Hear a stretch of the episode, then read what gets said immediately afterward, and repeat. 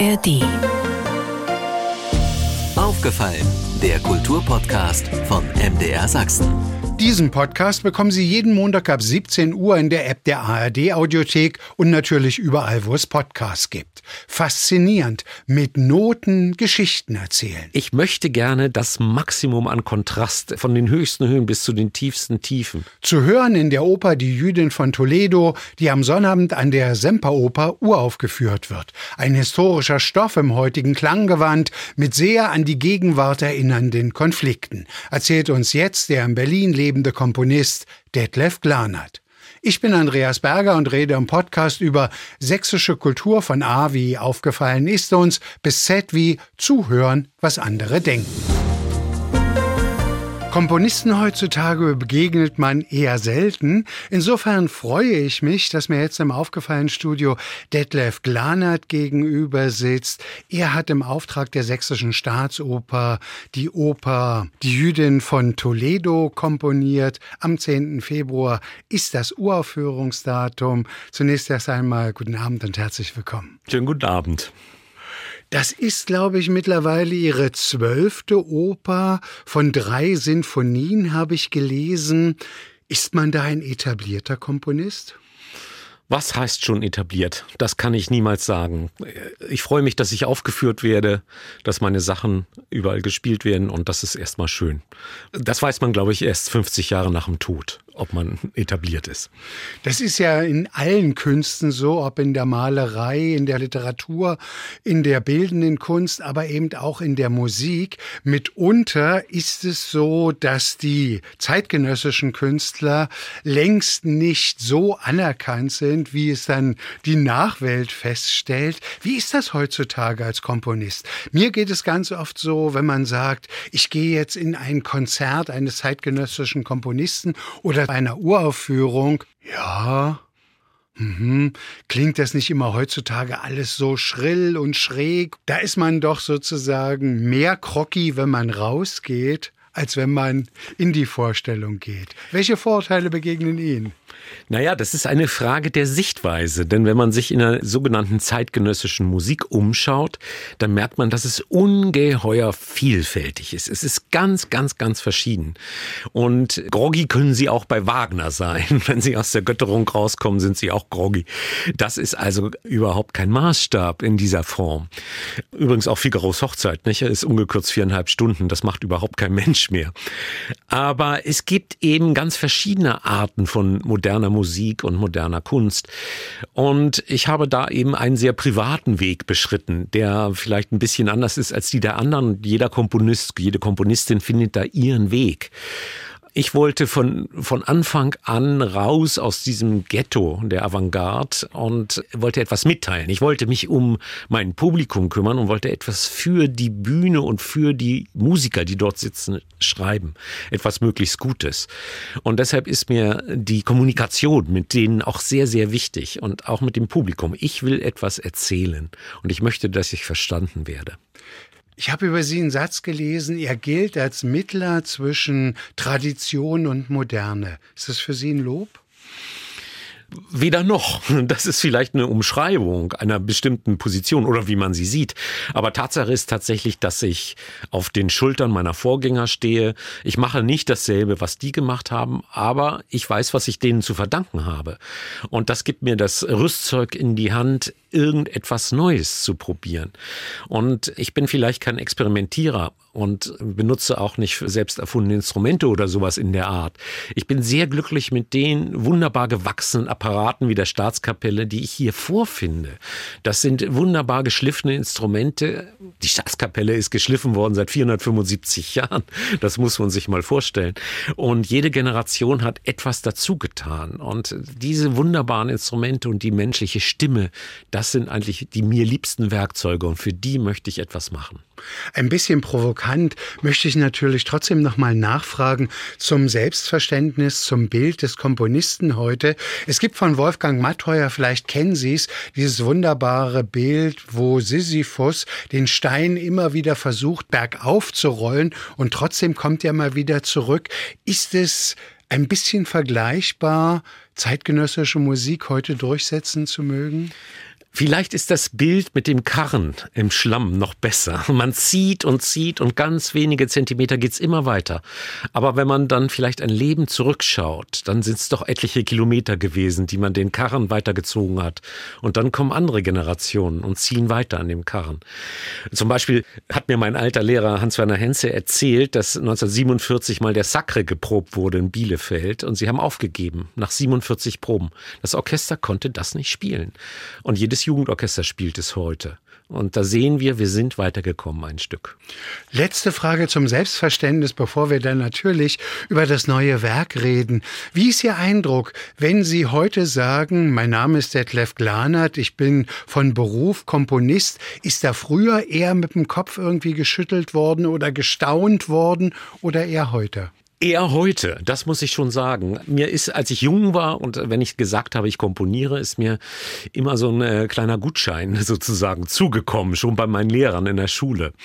Das waren so Bildungsbürger. Und heutzutage ist natürlich die sogenannte Live-Kunst etwas aus dem Fokus getreten, was ich aufs Äußerste bedauere, weil man in dieser digitalen äh, Flut, in diesem Tsunami tatsächlich das Live-Ereignis als ganz wunderbare Insel, als geschützten Raum Raum betrachten kann. Und deshalb sind Theateraufführungen, Opernaufführungen, Konzerte etwas ganz, ganz Besonderes. Und man müsste allein schon dafür Geld zahlen, dass dort keine Werbung stattfindet und dass man sich nur auf ein einziges Ereignis konzentrieren darf.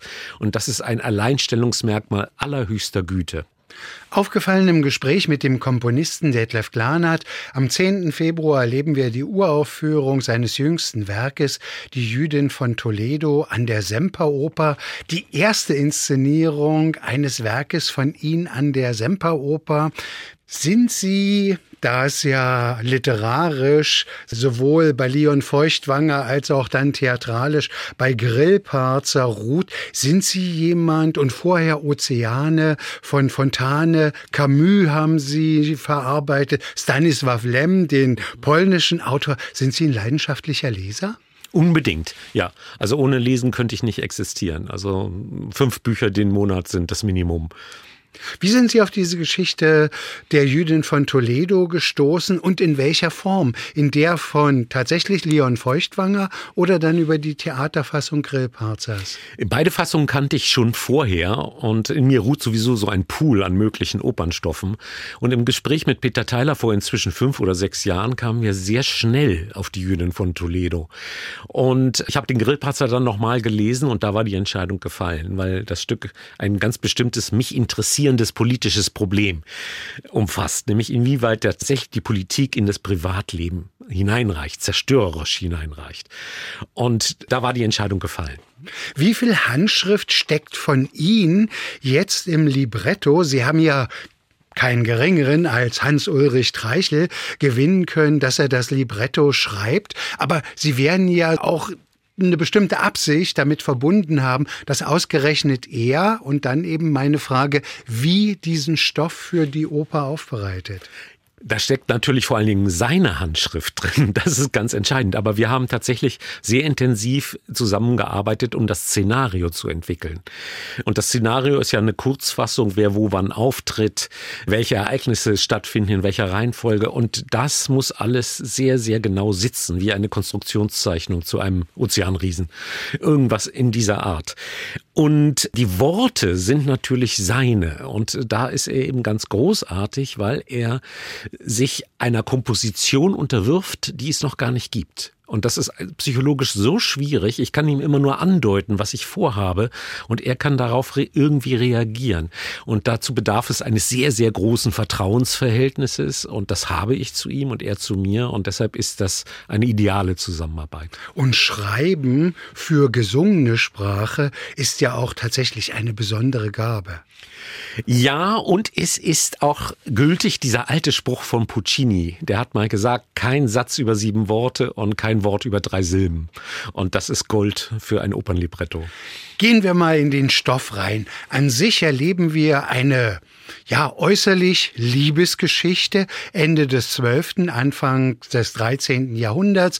Wir sind in Spanien, wir lernen den kastilischen König Alonso kennen, der sich in das jüdische Mädchen Rahel verliebt und umgeben aber von den Mauren, die in kriegerischer Absicht in Toledo einziehen wollen. Ich nehme mal an, die Geschichte an sich hat sie nicht so sehr interessiert. Doch. der ist, Konflikt, nicht die Geschichte. Der Konflikt ist ho hochinteressant, weil er natürlich den brisanten Boden bereitet für diese heikle Liebesgeschichte. Der König ist verheiratet.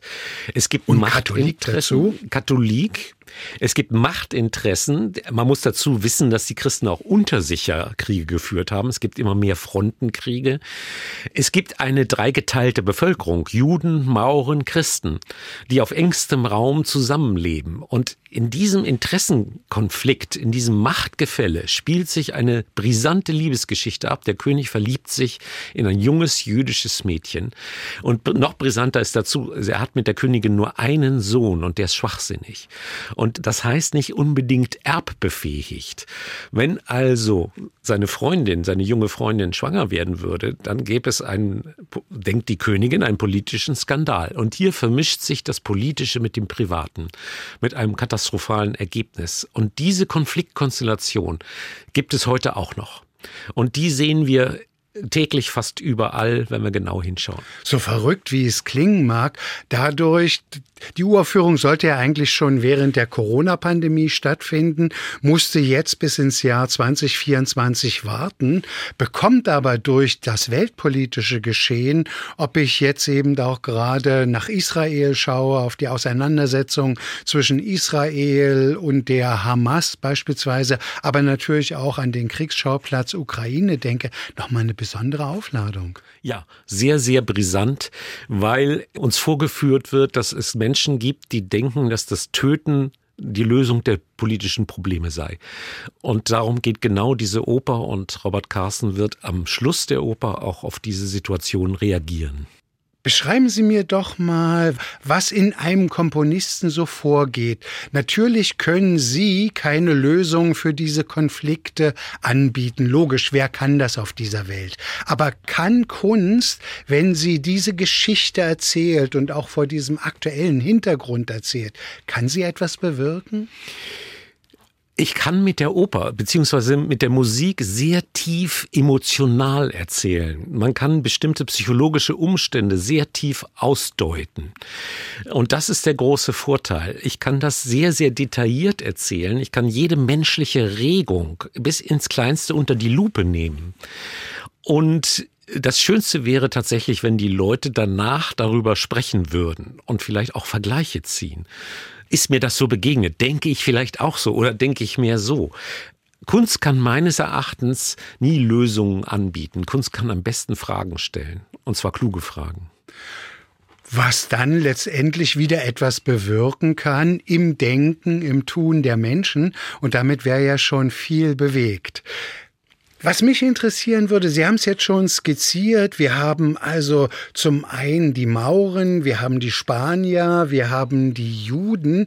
Ich habe jetzt gelesen, selbst konnte ich ja noch nichts hören, ich bin selbst gespannt, was am 10. Februar mich erwartet, aber Sie haben beispielsweise ein altes persisches Instrument jetzt zur Charakterisierung mit eingeführt. Wir kennen es heutzutage bei uns als Laute, aber deren Ursprung ist natürlich die Ud. Tatsächlich ist es so, dass das Grillparzer Drama nur Juden und Christen auf der Bühne zeigt, während über die Mauren, die anwesend sind, immer nur gesprochen wird.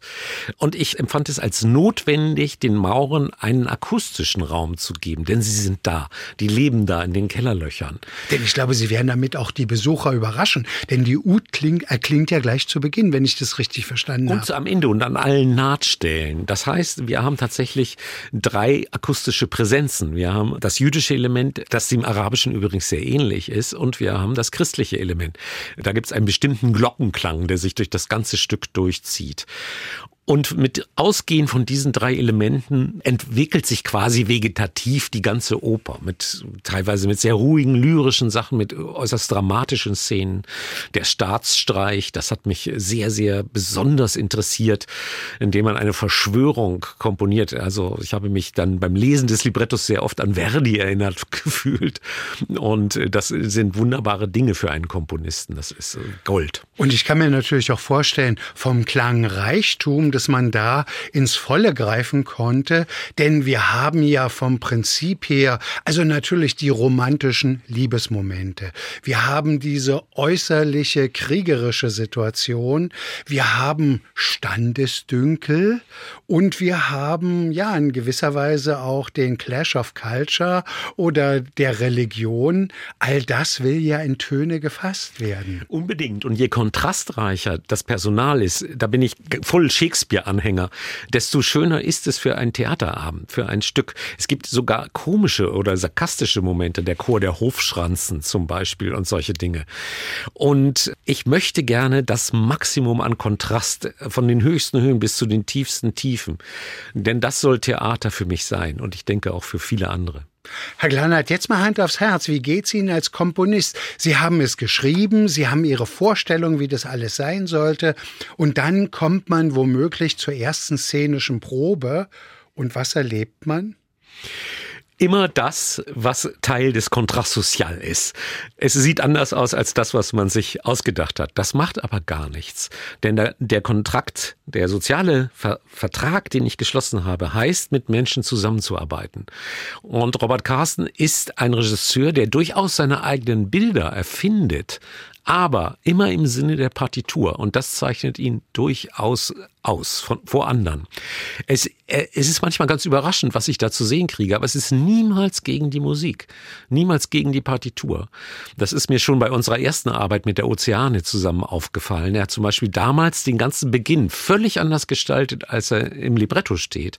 Und es war ein wunderbarer Beginn. Und ähnliches äh, vollzieht sich jetzt auch hier bei der Jüdin von Toledo. Der Komponist Detlef Glanert sitzt mir am Aufgefallen Studio gegenüber. Am 10. Februar erleben wir die Uraufführung seines jüngsten Werkes, Die Jüdin von Toledo. Es ist die erste Inszenierung hier in Dresden. Was haben Sie für ein Verhältnis zur Elbestadt, zur Semperoper, zur Staatskapelle? Ich habe eine ganz sentimentale und schöne Vorstellung, denn man konnte ja zu Mauerzeiten nicht so oft nach Dresden fahren. Ich beziehungsweise gar nicht. Und gleich nach dem Mauerfall sind wir in einer alten Ente hierher gefahren und das Glück wollte, dass ich noch eine Restkarte bekam für den Rosenkavalier. Die alte Joachim Herz Inszenierung. Und seitdem liebe ich die Staatskapelle und das Theater und das Opernhaus. Und ich liebe die Architektur das ist ein Juwel. Nicht? Und man merkt auch noch das alte Königreich. Das ist viel Geschichte hier. Und das ist etwas, was ich liebe. Ich glaube auch, wenn ich das jetzt etwas salopp ausdrücke, man merkt auch einfach an der Besetzung, an all denen, die jetzt an dieser Inszenierung beteiligt sind, das ist ein Vorhaben, das ist ein Herzensprojekt der Semperoper. Da wurde nicht gekleckert, sondern geklotzt. Ja, und alle haben mitgezogen und das ist das Beglückende für einen Komponisten. Nicht? Hervorragende Sängerbesetzung, super studierte Chöre. Wir hatten jetzt gerade sechs Proben mit der Staatskapelle. Das wird wunderbar und ich freue freue mich jetzt auf die kommenden Proben. Nun wird der Herr Staatskapelle oftmals nachgesagt, ja, Wagner, Strauss und so weiter ist Ihr Hauptrepertoire. Wie erleben Sie das bei zeitgenössischer Musik, bei Ihren Kompositionen? Ist das genauso eine Herzensangelegenheit? Ja, also die Staatskapelle, jeder Musiker ist offen von Natur aus, aber die Staatskapelle weiß natürlich, wie bestimmte Dinge besonders gut hergestellt werden, gerade bei Strauss und Wagner. Und man kann mit diesem Pfund wuchern. Und ich bin keiner, wo man erstmal ein Vorwort entziffern muss, wie ein Instrument zu bekratzen Kratzen ist oder solche Dinge, sondern ich liebe die Instrumente, wie sie historisch gewachsen sind. Und ich benutze sie durchaus ungewohnt und durchaus schwierig zu spielen. Aber da habe ich ein ganz offenes Ohr in der Kapelle gefunden. Und diesen Konservatismus halte ich dann auch oft für eine Legende. Ganz zu Beginn haben wir ein bisschen über das Selbstverständnis des Komponisten heute geredet. Was ich Sie noch gern fragen möchte, ist beispielsweise gerade für diese Ozeane, da haben Sie den International Opera Award bekommen, Sie haben den Opus Classic dafür bekommen, waren Komponist des Jahres. Wie wichtig ist das für die Selbstbestätigung? Denn das Komponieren an sich ist ja ein stilles Vor sich hinschreiben. Die Preise haben mich natürlich sehr gefreut, aber schmerzlich Wichtig war es natürlich, dass durch Corona alle Nachfolgeinszenierungen quasi ins Wasser gefallen sind. Und äh, gerade bei Ozeane war es tragisch, weil es, es waren drei oder vier Nachinszenierungen geplant und eine hat stattgefunden, aber auch die nur mit zwei Aufführungen, weil alle Corona krank waren. Und das kann natürlich für einen Komponisten das ausbedeuten, weil man immer anschließen muss an das bereits Getane und es weiterführen. Und jede Art von Musik ist eine Art von Weitergeben, ständigen Weitergeben. Und wenn das unterbrochen wird, haben wir ein riesiges Problem. Und Corona war kurz davor. Und deshalb äh, mit einem lachenden und einem weinenden Auge sehe, sehe ich die Bestätigung durch die Preise und Corona hat vieles unmöglich gemacht. Letzte Frage, Herr Glanert. Nehmen Sie uns doch mal so ein bisschen mit in das Innenleben eines Komponisten. 10. Februar, früher Abend, die Menschen strömen gen Semperoper. Ich nehme an, der Komponist auch. Er wird die Uraufführung hier erleben. Wie sitzt man da im Publikum? Das wird ganz, ganz schwierig, weil ich sehr, sehr gerne auf Proben gehe und arbeite. Und wenn ich das nicht mehr kann, werde ich nervös. Und das wird an diesem Abend so sein und vielleicht kann man sich eine Kindsgeburt so vorstellen. Und irgendwann werde ich mich verbeugen müssen und dann achtet man drauf, über kein Kabel zu fallen und solche Dinge. Aber es wird, ich bin immer nervös vor Premieren. Schön, dass Sie für aufgefallen Zeit hatten. Zu Gast der Komponist Detlef Glanert. Am 10. Februar erleben wir an der Semperoper die Uraufführung der Jüdin von Toledo. Vielen Dank und guten Abend. Soweit der aufgefallen Podcast von MDR Sachsen im Gespräch mit dem Komponisten Detlef Glanert. Am Sonnabend kommt seine jüngste Oper, die Jüdin von Toledo, an der Semperoper zur Uraufführung. Den aufgefallen Podcast bekommen Sie jeden Montag ab 17 Uhr in der App der ARD Audiothek und natürlich überall, wo es Podcasts gibt. Auch zu empfehlen der Krümelgeschichten Podcast von MDR Sachsen. Aufgefallen, ein Podcast von MDR Sachsen.